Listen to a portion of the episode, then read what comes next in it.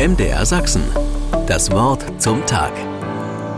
Die Kinder springen auf, nehmen ihre Kissen, auf denen sie gerade noch gesessen haben, und legen sie auf den dafür vorgesehenen Stapel. Ein kleiner Junge nimmt die Hand seiner Erzieherin, schaut zu ihr hoch und sagt im Brustton der Überzeugung, Gott hat mich lieb. Zufrieden gehen die beiden Hand in Hand aus dem Spielzimmer. Bis vor kurzem war es noch unser gemeinsamer Kindergottesdienstraum. Wir haben gesungen, getanzt, etwas aus Jesu Leben gehört und gebetet. Nun ist aufgeräumt und der Kleine fasst für sich zusammen, was er mit nach Hause nimmt. Das Ergebnis seiner Gedanken teilt er seiner Erzieherin mit. Gott hat mich lieb. So einfach, so klar, so überzeugt. Kein langes Drumherum, keine erklärende Ausführung eines Wieso oder Warum. Der Theologe in mir denkt noch kurz darüber nach, ob die Geschichte, die ich von Jesus erzählt habe, in ihrer Tiefe im Gedächtnis geblieben ist. Dann aber bewundere ich nur die klaren, einfachen Worte eines vielleicht vier Jahre alten Kindes.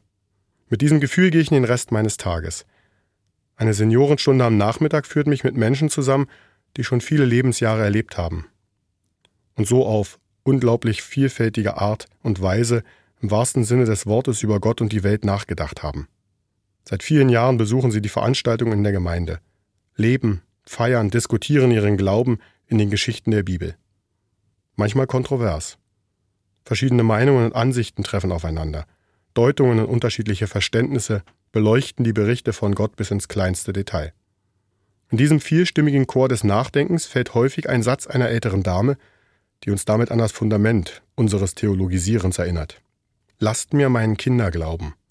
Wie ein kleines Mantra spricht sie es in die intellektuellen Diskussionen, die sich manchmal im Detail verlieren.